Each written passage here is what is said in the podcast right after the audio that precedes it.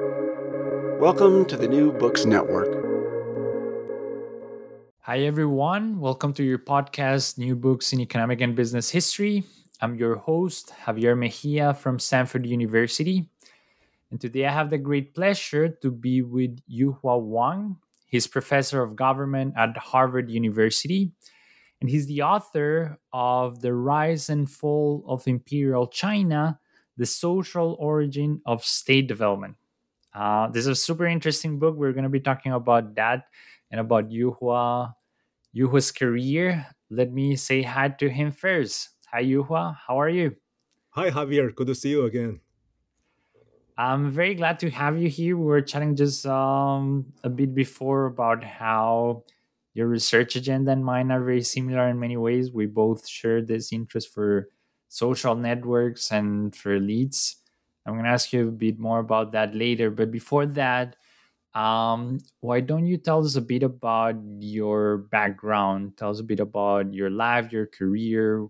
Where are you from? Where did you study? How did you ended up being interested in Chinese politics, Chinese history? Tell us a bit about that, please. Yeah, thanks. Um, I was born and raised in China, uh, in Beijing, and I did my undergrad and also master's uh, at Peking University, where I majored in political science. And then I decided to uh, go abroad to study in the US. I got into the PhD program at the University of Michigan. I studied there for five years. And then um, my first job was at the University of Pennsylvania. Uh, I worked there for four years. And then I moved to Harvard. Um, I've been at Harvard since then. Uh, well, I guess the you know one moment I always remember, which might play the role in provoking my interest in politics, was uh, 1989 uh, in Tiananmen Square. I was in Beijing at the time, and um, uh, I remember I was in school one day, I think in late May, and then the teachers came in suddenly to say, you know, school is canceled today. You know, you all go home. So I was eight years old, and then I didn't know what's what's going on. Right, this is you know I know that uh, this is half day. You know, like 11 a.m. something like that. And then I was very happy. I thought you know there's no school, I could go home to play. And I was just walking home uh, from school. It's a it's a 10 minutes walk, and then uh, along the way. Um, I saw tanks on the street, uh, and then the tanks. You know, every tank there's a soldier, and then uh, the soldier would hold the gun and then point the gun at the pedestrians on the street. And then they just saw those tanks roaming by and then very close you know very close to me like 10 meters um, and then every in every tank there's a soldier holding the gun.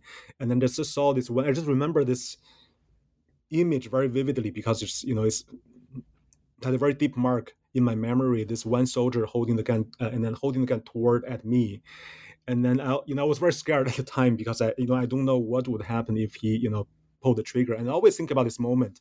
And then, what if he pulled the trigger, right? And then he could pull the trigger because at the time they got the order from the um, Communist Party that they could pull the trigger if they wanted to. And then, you know, but this question was always in my mind, uh, you know, for many years. And then um, that's probably the, the, the most important reason I got into politics. I just try to understand.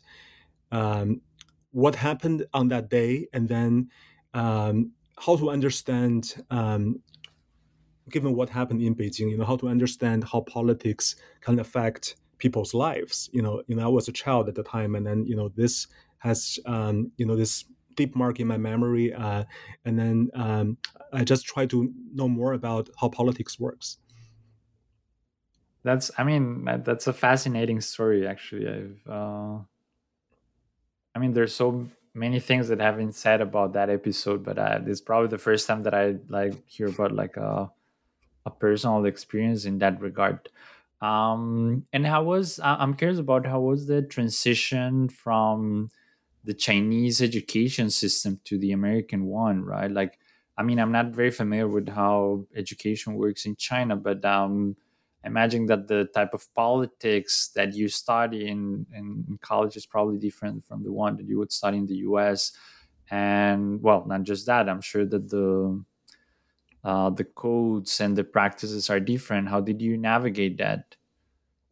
Yeah, that's an interesting story. I um, I got into Peking University for my undergrad, and then the way it works in China is when you are in high school, you need to say what majors you want to concentrate in while in college, and then you know we were all teenagers we had no idea what we want to study right? And then and then we had to decide very early on like in, in high school.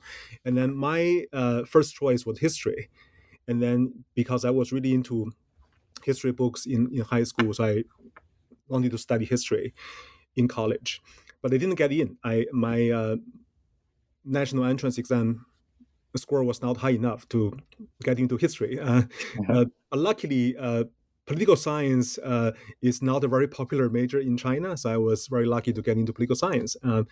But the result was I hated political science in my first three years. Uh, you know, partly because I was not into political science, but also because the way uh, the professors taught political science uh, in China, I think um, there's a mix. You know, I would say that a lot of the courses are are ideological, right? We, we I was going to ask you that. Is it like Marxism or like what? Yeah, what, that's one of the required courses. You know, we okay. we spend the whole I think the freshman year uh, taking this course called Marxism, and then you know basically uh, learning about what Marx said, what Engels said, you know, what are some of the followers said, and then it's not very empirical. It's not like um, you know, let's test this hypothesis, right? You know, using the French Revolution. So it's more like, you know, in the original text, you know, Marx said this, and then Engels said this, and then and then Lenin said this, right? And then uh, it's it was boring at the time, you know, for a 18 year old, and then um, uh, that was a, a, majority of the courses I took. Uh, you know, we also courses on, you know, on Leninism, on Maoism, on Deng Xiaoping's thoughts, you know, all those ideological courses. But then there was also, you know, um, what provoked my interest, I guess, was gradually we also started to take some courses that are more empirical. I would say, um, starting uh, in my third year, I remember I took a course with Professor Shen Mingming, who uh, taught a course on compared politics, and then the way he taught political science was very different. And then I think he was the the person who um, um, led me into political science because he is a survey researcher. So he also runs a survey center at Peking University. So he involved the students in his class into his survey projects. And I was able to join the project and then you know go to different places in China. I was I was born in Beijing and also spent most of my time in the city. I didn't get to see the whole country, but by by being involved in his survey projects, I was able to travel to different places to rural China, for example, remote villages. Um, uh, that's in 2002, 2003. And then I went to um, small villages in Henan, in, in Jiangsu, and then I was able to just knock on people's doors and then talk to people, right? And then see what uh, their real lives look like, right? And then um, and then the survey was about their experiences with the legal institutions in China. So they were able to tell me a lot of stories about, you know, they had a dispute with their neighbors, and then they were not able to solve it in the village, and then they go to the government. You know, there's a lot of corruption in the government. They cannot solve it. Then they have to go to the court. Then, then you know, in, in many cases they still couldn't solve their problems, right? So this is all kind of frustrations. And then just by talking to those villagers, really opened my eye, I think, and then made me think deeply about uh, how politics can really affect people's lives. You know, that's going back to the question I asked myself. You know, when I was eight years old. You know. Um, seeing those tanks. And then that really was the reason, I think, why I was determined to study politics. And I mean, now I'm thinking like, when you describe the differences between these two systems, how much of um, foreign knowledge uh, is taught or is um, um, even like spill over like Chinese uh, students. So, for instance, your book, how many people are going to read your book in China? Is it going to be potentially used in a regular uh, syllabus of uh, political science in a Chinese university? What's the relationship of uh, Chinese academia with foreign studies on China? Yeah, I I still don't know whether my book will be included on the syllabus. My my first book I know was not allowed to be uh, purchased uh, by the libraries and also not allowed to teach in classes. My first book on uh, tying the autocrats' hands, which is on China's legal reforms, and then um, it's probably because of the title. I have the word autocrat, and that's why it's banned in China. So I know that that book is a no. Uh, and then for the second book, uh, you know, I'm hopeful because this is about history, and then uh, compared with contemporary politics history, which happened, you know, before 1911, you know, in imperial China, is supposed to be less sensitive. But I guess uh, people can always draw some parallel, right, between history and the present, and then say, you know, how uh, this book on emperors, for example, can tell us something about today's China. And so I worry that if they uh, see the parallel, and then they might not allow the book to be taught. Right, right. I understand. So it seems that yeah, like the censorship is related to current matters, right? Yes, yes. Um, right. One thing, for example, you know, we can talk more about this later. Uh, one thing I talk about in the book is how long the emperors could stay in power and then how they died, right? And then I show that uh, a lot of emperors actually died of assassinations from the elites, and then uh, only half of the emperors in Chinese history in the last 2,000 years, only half of the emperors were able to die naturally, you know, because of age or health reasons. So that's a pretty important wake up call, I guess, for the Chinese leaders today, right? You know, if they know, for example, all their predecessors, you know, half of them were assassinated by the elites. That's quite important. Uh, right, right. Probably you don't want like people to be thinking about that idea of you perishing in a non-natural way. Exactly. Uh, yeah, we're gonna talk about that, and let's probably yeah, let's start talking about that. And probably the first um question I have for you is to elucidate what seems your um, core argument, which at the same time seems to be inspiring what you describe as a regularity, right? Which is that there seems to be this tension in Chinese history between state strength or state capacity and the duration of uh, rulers in power, right? Can you say a bit about that and how you articulate that in the book? Sure. So the puzzle that I was trying to address in this book was that I, I uh, using a lot of data on Chinese emperors, but also on how much taxation they could collect in different dynasties, I discovered that there's this tension between ruler duration and state capacity. That is, over the last 2,000 years, um, in dynasties where you see the rulers who are able to stay in power for a very long time, for example, you know, in the latter half of imperial China, you know, from the 11th century to the 19th century, Chinese emperors were increasingly secure. You know, they were able to stay in power for a very, very long time. Uh, in the Qing dynasty, for example, in the 18th century, 19th century, many of the emperors were able to stay in power for, you know, 30, 40, or even 60 years. So that, that that's a very long time. But at the same time, it is also in those times, um, we also see a declining state capacity of imperial China. That is, in terms of how much taxation they can collect from the society, whether they can mobilize the population for war, you know, those um, measures of state, um, state capacity, we often see a very low level during the times when the rulers were able to stay in power for very, very long. So therefore, you see this, um, it's like a seesaw, right? It's like, you know, the ruler is sitting on one end, but also the state is sitting on the other end, and then it, they go up and down. But then you never see a scenario where you can have a long ruling ruler, but at the same time, a very strong state. You, you, know, when you have a strong state, you always have a short-lived ruler. When you have a long-lived ruler, you always have a weak state. So this the two things don't go together, and then that's the puzzle I try to solve in this book. And then uh, the conclusion I arrived was that I argue that uh, the Chinese rulers faced a trade-off that I call the sovereign's dilemma. That is, um, if you want to have a strong state, you need to have a very coherent elite where, say, for example, your politicians can trust each other. They can take collective actions to make policies to strengthen the state. For example, to make fiscal policies or military reforms to strengthen the government, right? But then the problem is when you have a coherent elite, they can also take collective action against the ruler.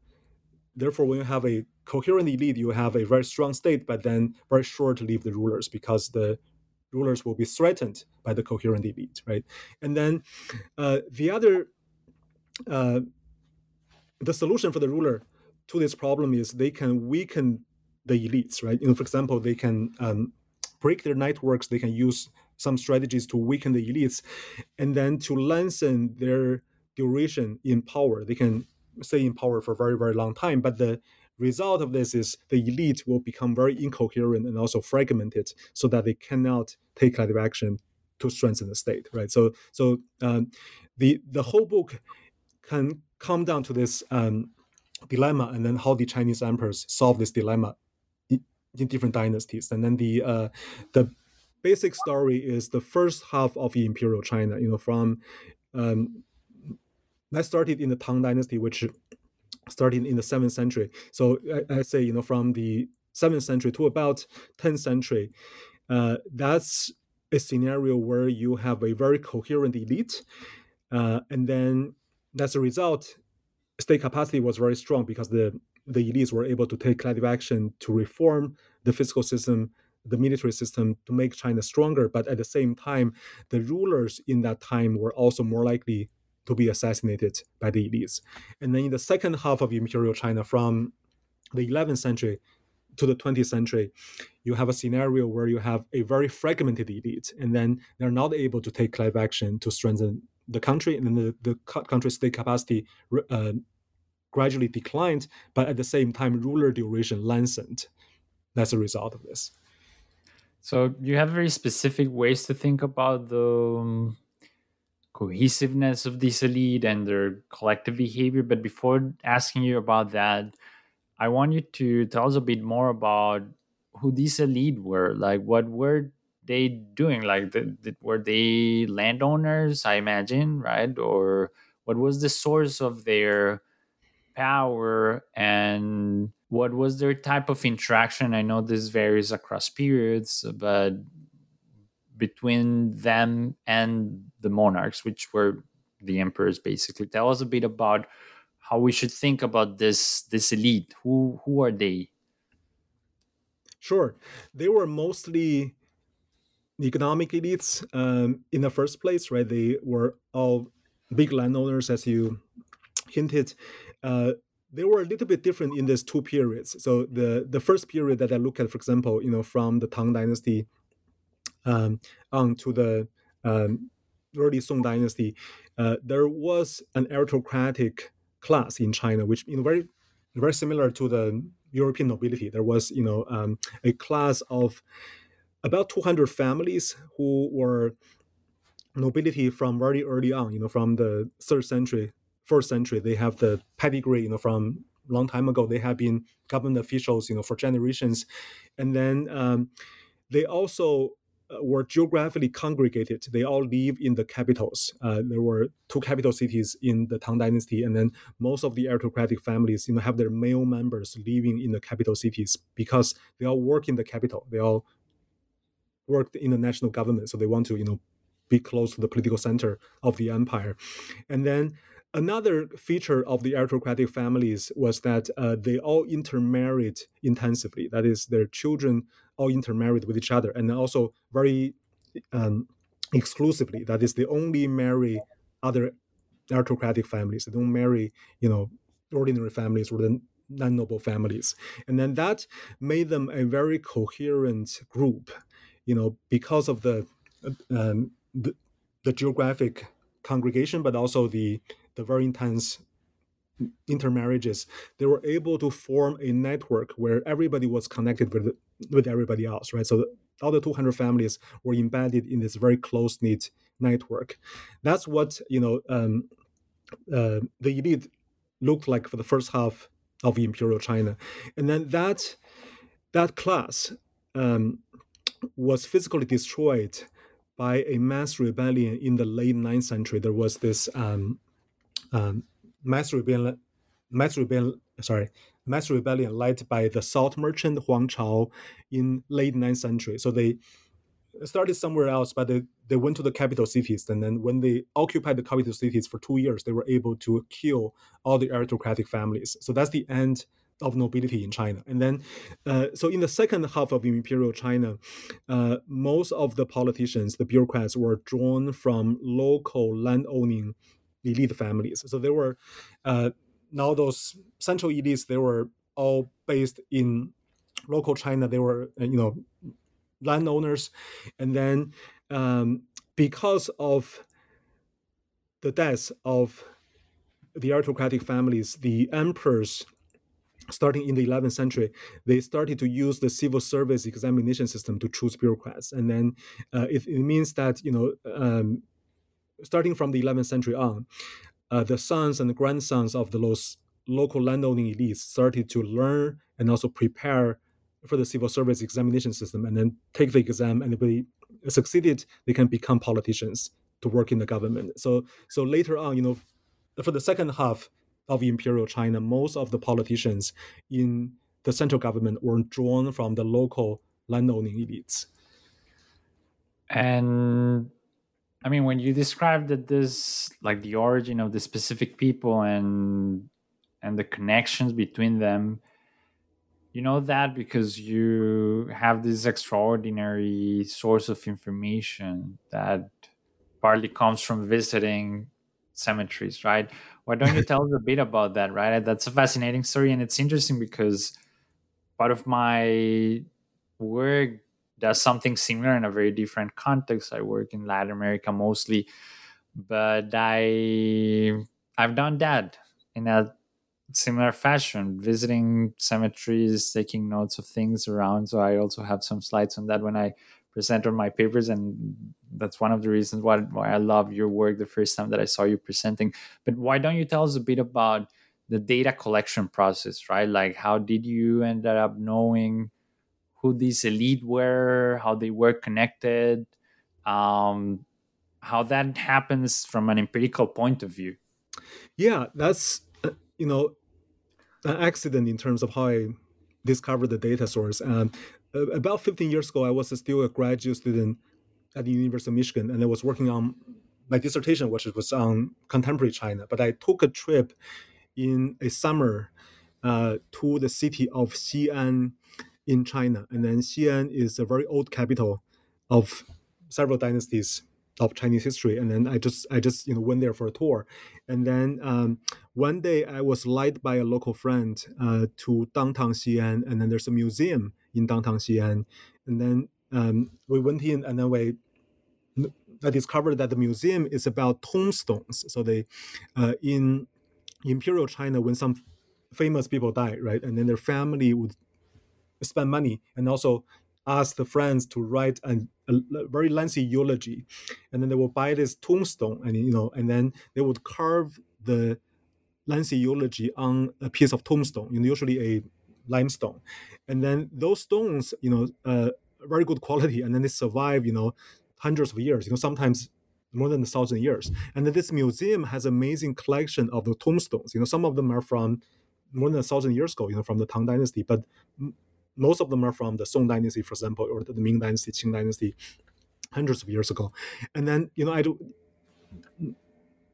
I was walking in this museum and then just, you know, uh, and then saw those tombstones and I, and I stopped by one of them. I just started reading and then there are two sides of the tombstone on the front side it has the you know the position the owner the name of the deceased person right and then on the back side which is more interesting is this lengthy eulogy that the friend of this deceased person wrote, and then they carved it on the tombstone. And then I started reading, I, I realized that you know, as a social scientist, you know, I'm my eyes in, in, you know, sparkled because I realized that's data, right? That's what we call data. That is, you know, the, the lengthy eulogy will include the hometown of the place, you know, how he grew up, um, usually a man. So, you know, how he grew up, you know, his parents, and then, you know, he took the civil service examination system, you know, in, in which year, you know, his rank and his positions in the government, in, and then his whole achievement, right? You know, like, like the whole whole vita is carved on the tombstone. And then what's more interesting about the tombstone is at the end of the tombstone, they would talk about his own family, for example, his wife, you know, his um, his daughters and his sons, and then and then his uh, uh sons-in-law, you know, daughters-in-law, and then also, you know, from which family he married his wife from, right? You know, his um, father-in-law, mother-in-law, so on and so forth. And then at the time, I was quite amazed by the amount of information on the tombstone, but I didn't care too much because I was working on my dissertation on legal institutions in China, so I didn't saw that I would like we use data. But but that image was always in my head that I know that there's this thing, you know, tombstone that existed in China, and then uh, starting about I think eight or seven years ago, when I started working on the second book, I started reading historians' work and they talk about you know how the elites you know was transformed in imperial China, their social relations became localized, their networks became more fragmented. But then all those historians' work are based on case studies. You know, they went to the uh, one county, they look at the genealogies of some local families. They then they come to the conclusion, right? And then I realized um, uh, I want to do this more systematically, right? And to write a book of this scale. Uh, I want data that can show me, you know, uh, uh, long-term changes, right? And, and then also uh, um, very systematic data on a large number of politicians in different dynasties.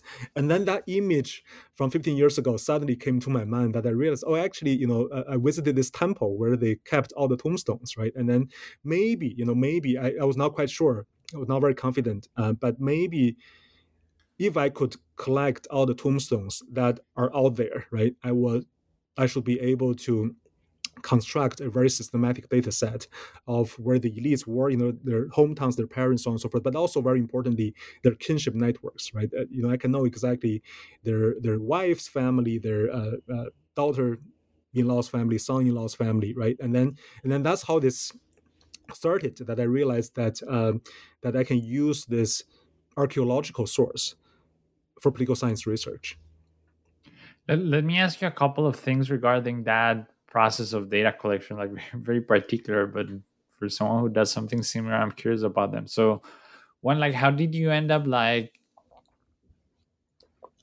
gathering the data? Were you able, like i guess you had a team of people that were like taking pictures and transcribing um so tell me a bit about the process of like in picking which temples. I guess that you didn't visit just that temple probably several others. How do you pick where to look at and then how did you think about the um, i guess the representativeness of the data right? There's some people that made their terms in certain way. There's a reason why some are preserved and others not. How did you approach that uh, issue of the data? Yeah those are great questions. Uh, so very luckily when i started collecting data, I realized that a lot of the tombstones have been digitized. And then, um, say for example, you know, the Song Dynasty, which became a chapter in my book, um, most of the tombstones from the Song Dynasty, because they were, you know, the eulogies were written by very famous literary people, you know, by writers, for example, poets, and then um, uh, all those writings were preserved um, and then digitized and also included in some volumes on song writings. For example, you know there's this this um, volumes of um, books that called the, the, the the complete prose of song, which includes uh, basically all the writings that we can collect from the Song Dynasty, and then those writings include the eulogies they wrote for their friends, and then um, it, it, it means that you know I don't you know for a lot of the the tombstones actually for most of them I don't have to go to the temple and then take pictures and then transcribe them. Actually, you know, most of them are are digitized. At the same time, um, at Harvard, there's also a project called the CBDB, the China Biographic um, Database, uh, that Peter Bol, a historian, have been compiling for years. And then, and then in the CBDB database, um, they also have collected a lot of the, the genealogies, the local gazetteers, but also the tombstones. So I was able to um, extract a lot of data from the CBDB database as well. So, this is combining, I think, combining the different sources from the original writing from the tombstone, but also from the existing database. I was able to construct this database of the elite um, kinship networks. But the problem as you have realized, is that there's there's a huge missingness right in the data. Um, the missingness is the following: that is, um, the Chinese imperial governments were very good at documenting names. That is, you know, from the official records from from each dynasty, I was able to uh, identify who were the major politicians in each dynasty, and then uh, they did a very good job. So, so every dynasty would um, document all the major officials um, from the previous dynasty. So using those records, I was able to get a list of all the major politicians in each dynasty, and then using that list of names, I was able to collect their their kins, you know, their their family information, their kinship networks, so on and so forth.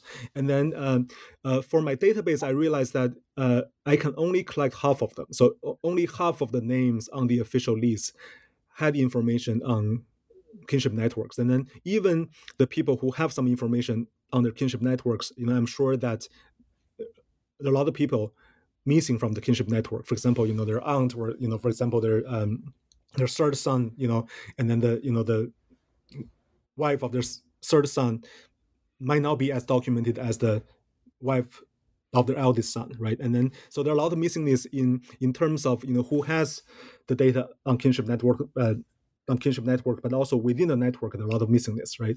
The way I deal with this is um, I want to be very transparent, right? As I said this in the book that this is a book on history, so therefore we should know that there are a lot of um, missing data problems or inaccuracies of data. So I want to be very transparent, but also at the same time, there are ways uh, that social scientists have designed to deal with the missing data problem. For example, you know, multiple imputation, and then um, using the information we know, we can try to predict, uh, you know, how many kin they have, you know, how many sons they have, and then uh, in my book, I try different methods, and then I, I try to show that um, um, you know using those different methods, we can come to the same conclusion. But I think most importantly, uh, my message in the book is: um, look, you know, we know that we cannot get you know 100 percent of the data from a thousand years ago, but here are the people that are probably the most important, right? Um, because we know that the more important they are, the more likely they are to be their tombstones will be preserved, you know, and then their family information will be documented, right? And then so, so I say that, you know, uh, uh, this is definitely not a random sample, but this is probably a very indicative sample, right? This is a sample that is really important in that dynasty. So we know, you know, um, the most important people from that dynasty. Probably not a representative sample, but the most important people from those dynasties. Right, right. I mean, I love the way you frame it because I think that's an inevitable challenge of dealing with social networks, right? Like in theory, we're all connected, you know, the world is fairly small and we're not able, we're not ever going to be able to fully reconstruct an empirical network because of that. And and that's a problem but you know like the option of a purist in this regard would be then to do nothing and just like not use that great source of information and just explore tentatively. Um so i i really love the like the pragmatic approach to you, that you have to to to that data. Um but so just to connect a bit your like the description of the data with your big claims why don't you tell us a bit about this ideal networks that you have in your head, this star type of network and the bow tie that sort of match your your description of a more fragmented elite in one period and more cohesive in in another period. Yeah, exactly. Uh, so I argue that um, um, we can use a very uh, simple theory to explain the changes in Chinese politics. You know, over the last 2000 years, right? And then the idea is that uh, I argue there are probably two stereotypes or, you know, two ideal types of elite social structures, right? And then the first type is what I call a star network. And then in the star network, um, you have central elites, you know, the people who work in the central government, um, they are connected with each other, right, through some social ties. And then in this book, I focus on intermarriages, right? So it means that, for example, in the star network, all the central government officials are connected indirectly or directly through intermarriages. You know, their sons and daughters were married with each other, right? And then um, that will make the central elites very coherent. But at the same time, it's how the uh, it's called the star network also because the center was connected with the periphery through social ties. And then um, by center, I mean the central politicians, and then by periphery, I mean the local families. For example, you know, through those intermarriages ties, um, the central elites were able to marry from the local families, right? For example, their sons and daughters, and then you know were married. Uh, so, for example, you know, the prime minister's son might marry a daughter, you know, a, the, the daughter from a family that located in the west of China, right? And then where the you know the second son was married to a daughter from a family in the north, right? And then so through those intermarriages, the central elites were able to connect with families that located in different places in China, right? So it looks like a um, a star network, right? You have the the center, uh, and then also the center was connected with the periphery, and then um, uh, the nice thing about this Star Network is the Star Network is a great news for the state because once the elites are connected with each other, but also they're connected with the periphery, they have a strong interest in strengthening the central state because their family interests are scattered everywhere in the country. Right? You have you know your daughter-in-law from the north, you have you know your your son-in-law from the west.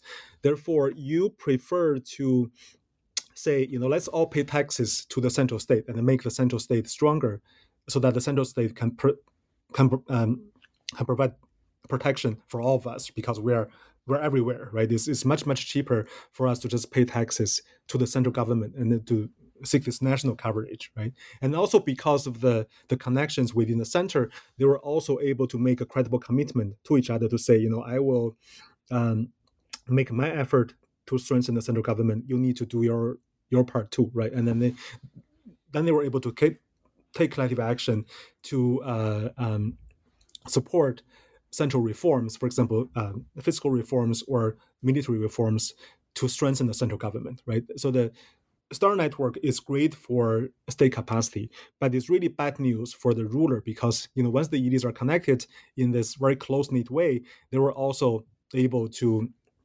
um, organize a rebellion, for example, right? Uh, the coup against the ruler when they wanted to. And then um, so the the trade off this of the star network is you know it's, it's it's great for state capacity but really bad for the ruler.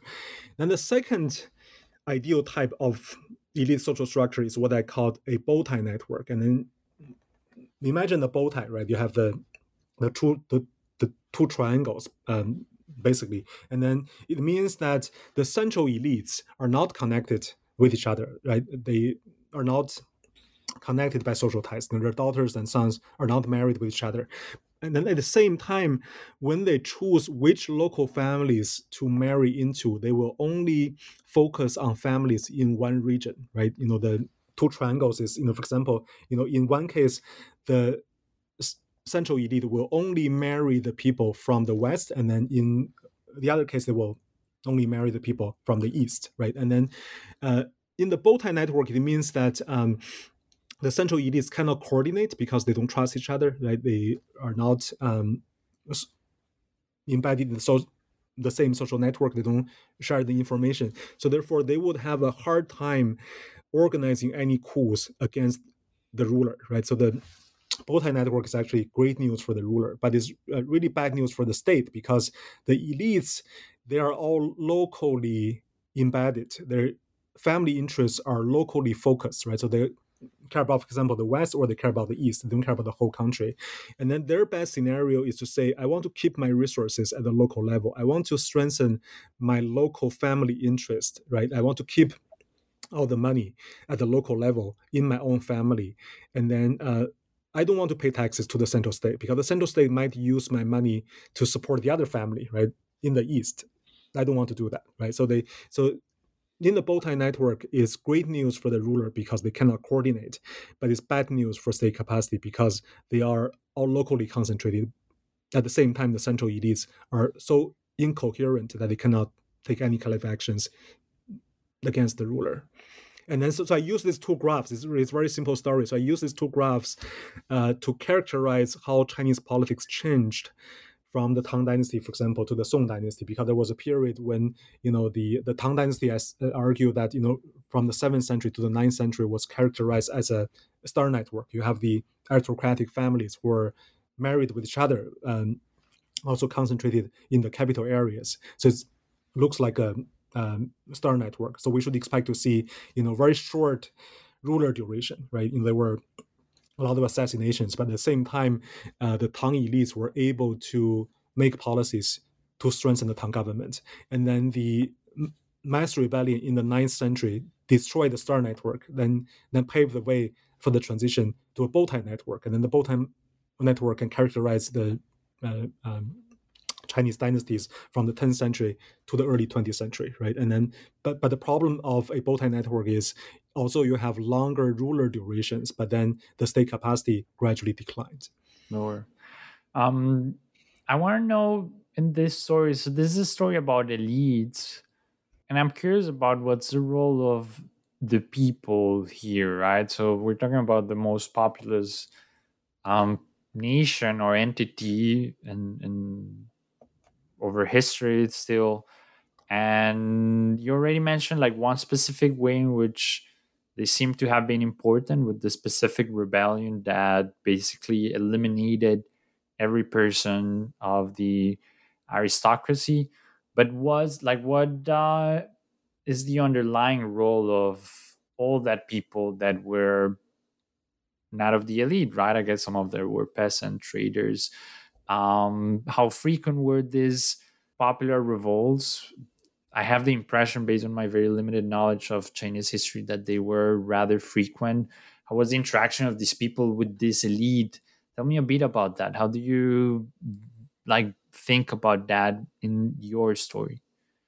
Yeah, the masses played a very important role, like peasants or artisans, workers, and so forth. And then uh, in my book, I specifically talk about the role of mass rebellions in Chinese history, and then I argue that um, you know they played a very important role in uh, changing the equilibrium right? You know you have the you know the star network which represented one type of equilibrium right? You have this you know um, state strengthening but also uh, shorter duration of the rulers.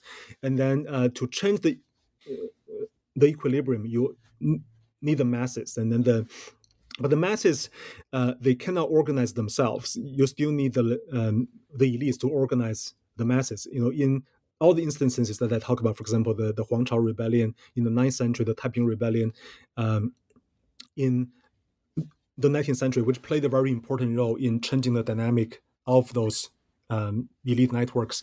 Um, uh, the story cannot be told without talking about the role played by the elites. You know, the, the, the masses were the participants, but then what really changed the politics were through the elites, right? You know, the um, for example, the the Huang Chao rebellion in the 9th century that I mentioned uh, destroyed the old network. But then um, for a new network to emerge, you need the ruler to come up with a set of new institutions, for example, the civil service examination system, but also you need a new type of elites, you know, the so-called gentry families, you know, the, the local landowners.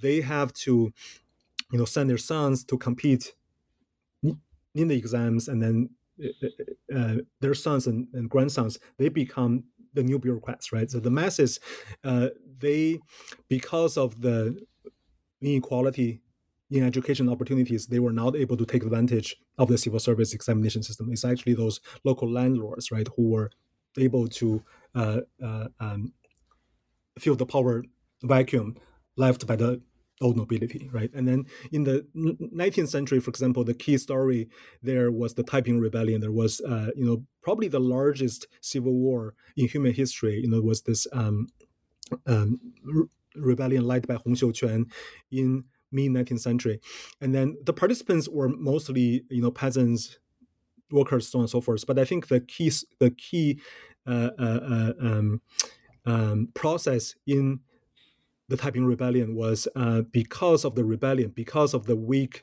state capacity of the Qing dynasty, the local landowning elites were able to take advantage of the opportunity to form their own private security. That is, you know, private militia, for example, were formed during the Taiping Rebellion, and then um, and then that's really the key to the fall of the Qing dynasty. That is because the Qing state lost the monopoly over violence, right? And then the the the local landowning elites were able to take advantage of the Taiping Rebellion to have their private um, army, and those private armies became more independent in the late 19th century, early 20th century, and then uh, contributed to the fall of the Qing dynasty. So I think you know the masses uh, played a very important role. But I think um, when we look at the whole causal chain, I guess is you know uh, a lot of times it started with the masses, you know, a rebellion, but then the elites had to respond, and then their responses or their reactions were really, really important in determining whether the dynasty will fall or survive. Right. Let me. I mean, we're running out of time, but um, I don't want to leave without asking you a bit about the present, because although this uh, history book, you do attempt to connect a bit some of your story with more contemporaneous events in, in the book itself at the end, right? Um, so, I mean, I don't want you to get into details that you don't think are appropriate, but how do you think that, or what do you think that we can learn from your story to understand modern Chinese politics, which this is uh, this was a very eventful um, weekend and and well i don't want to say much you're the expert. Uh, how do you think that um, based on your book and your research we can understand better what it's happening in china in the last couple of years or so? That's a terrific question javier. I, I think um, what the takeaway uh, from my book is that based on 2000 years of Chinese history, there seemed to be a tension between the fate of the individual ruler and then the fate of their dynasties, right? Or the country they're governing, right? Um, you know, from Chinese history, we know, you know, I show that um, when the rulers uh, want to stay in power for a very, very long time, their strategy is to weaken the elites, right? They don't want the elites to be too strong because when the elites are too strong, uh, they become threatening, right? And then the um, the strategies used by the Chinese emperors, for example, you know, starting in the Song Dynasty, in the Ming Dynasty, in the Qing Dynasty, uh, was that they use various tactics to break the networks among the elites to make them unconnected. At the same time, they also use various institutions to weaken the elites, right? They don't want the elites to be connected. They don't want the elites to take uh, take collective action, and then um, that will serve the, the personal interests of the rulers, but then uh, at the expense of the capacity of the state. That is, once the elites are weakened, uh, they no longer can do something to make policies or to um, take some action to strengthen the government. Uh, and then uh, that's how imperial China fell, right? So we can draw a lesson from imperial China is that um, when you have rulers who refuse to leave, the elites will be weakened and then the country will fall, right? And then um, uh, there's a lot of differences between imperial China and contemporary China, right? You know, we are talking about you know a, a modern polity with a modern political party, the Communist Party, right, in power today, and then they have various institutions, for example, the party institution, you know, the legislature, you know, some form of elections to regulate elite behavior.